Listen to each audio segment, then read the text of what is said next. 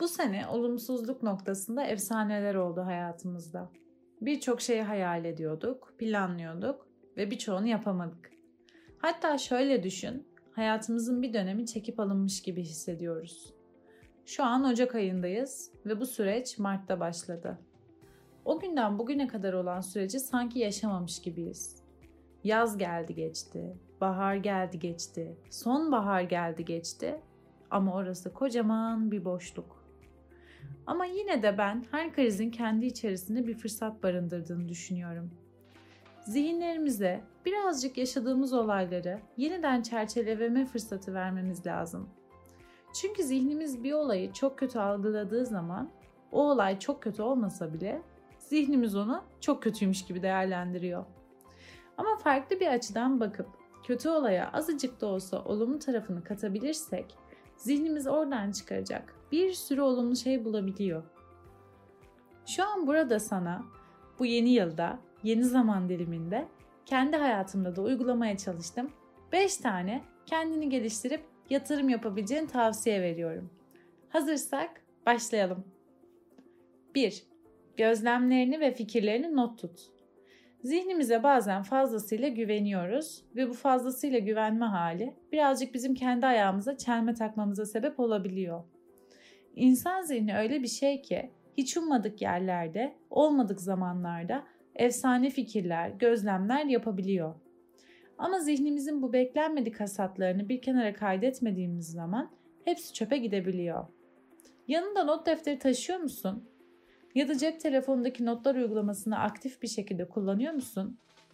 Zihninin, ruhunun ne zaman ortaya efsanevi ve yaratıcı fikir çıkartabileceğini asla bilemezsin. Ben böyle zamanlarda şahsen evdeyken not defterimi, dışarıdayken de telefonumun notlar kısmını kullanmayı tercih ediyorum.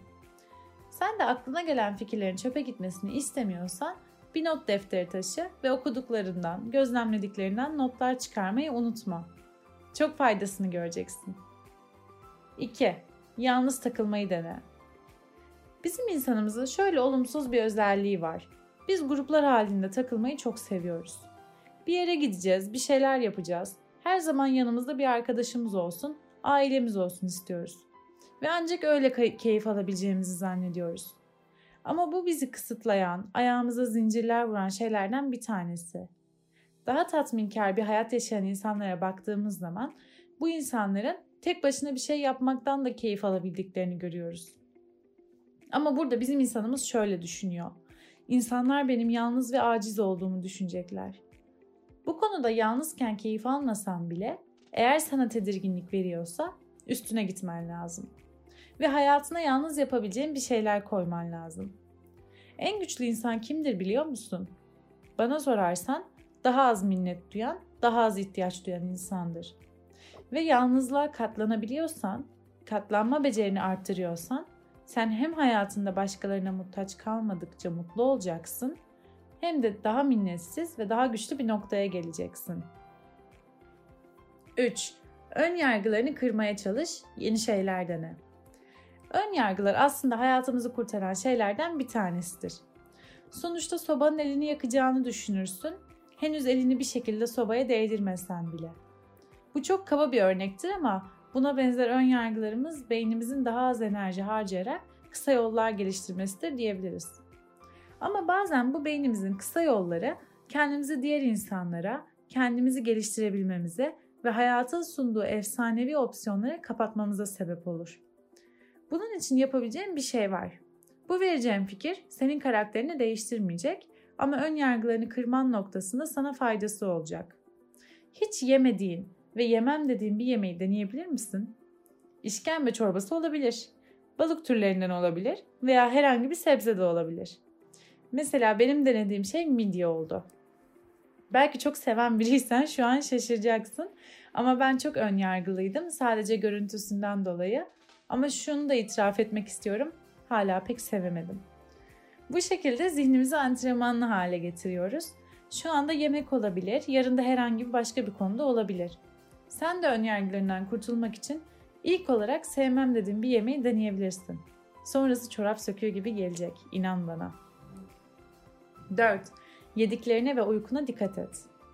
İnsanın bedenini bir makine gibi düşünebilirsek zihninde operatörmüş gibi düşünebiliriz. Makineye aşırı kötü davranıyorsan zihnin ne kadar güçlü olursa olsun bedenin bir süre sonra yorulmaya başlayacak. Peki makineyi nasıl sağlıklı ve dinç tutabiliriz? Aslında cevap çok basit. Sağlığımıza, uykumuza ve beslenmemize dikkat ederek. Son zamanlarda çoğu insanın fark etmediği bir şey var. Paket yemek söylemek o kadar yaygınlaştı ki biz neredeyse Amerikan filmlerindeki sürekli hamburger, noodle ve Çin yemeği yiyen ailelere dönüşeceğiz. Bu durumda senin yapacağın şeylerden birincisi de yediklerine dikkat etmen lazım.